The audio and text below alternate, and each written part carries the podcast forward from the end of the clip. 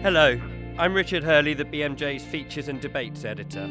Next week's Maudsley debate, to be held on Wednesday, the 22nd of November at King's College London, asks whether fundamental reform to the UK Mental Health Act is needed to reduce discrimination and unnecessary detention.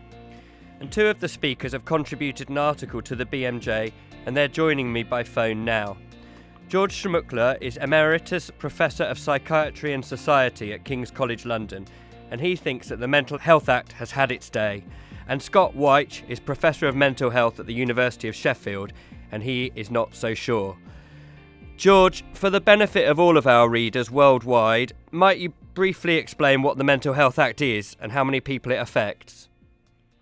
Um, the Mental Health Act um, covers uh, a number of areas, but the most important from, from our point of view for this discussion is uh, the criteria for admitting people to hospital and treating them against their will.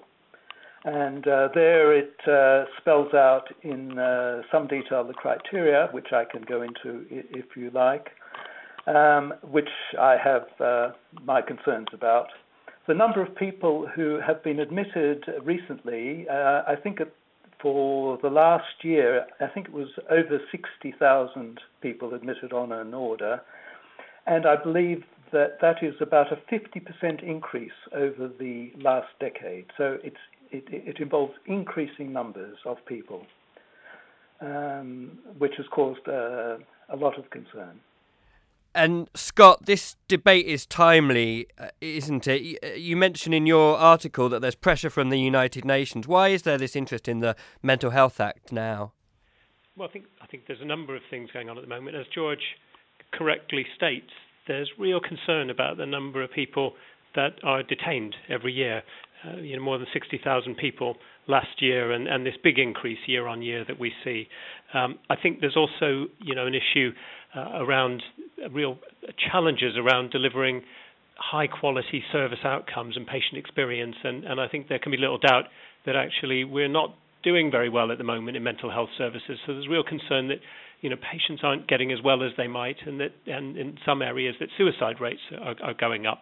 And then, as you say, there's there's this issue about compliance with the United Nations and the Convention for the Protection of the Rights of People with Disability and we are not currently compliant with that in a number of respects. And in one key respect, uh, you know, the United, Na- United, Nations Convention says that there should be no legislation which compels people to require treatment uh, for any kind of condition against their wishes.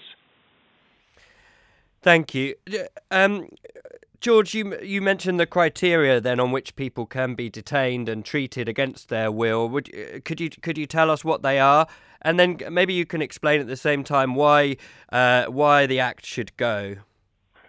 Okay, well, there is a contrast to be made between the criteria for involuntary treatment for people with a mental disorder and all other patients, uh, ordinary medical surgical patients. So that if we take the case of uh, a medical or surgical patient, a patient can refuse any treatment that is being offered uh, to him or her if the treatment doesn't suit or if the person simply uh, doesn't want to have the treatment. And this may occur even if the outcome might be quite serious, and most people might see the decision as imprudent.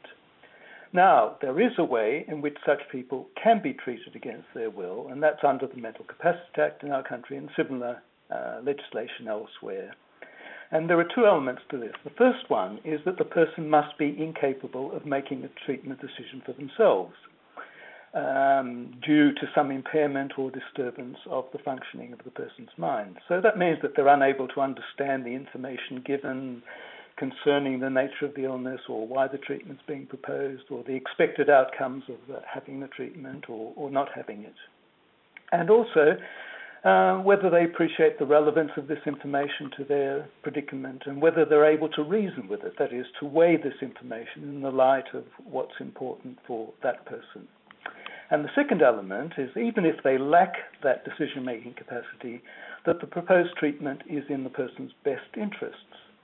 And the best interest increasingly is giving special regard to what the person would choose according to their deep beliefs and values.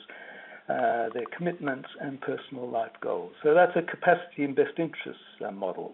Now, in contrast, uh, people with a mental disorder, uh, their involuntary treatment is governed by entirely different rules. They share nothing with capacity and best interests. So the approach there is what, what I call the disorder and risk model. That is, first, the person has a diagnosis of a mental disorder, usually vaguely, extremely vaguely defined. And second, that the person is judged to present a risk to their health or safety or to the safety of other people.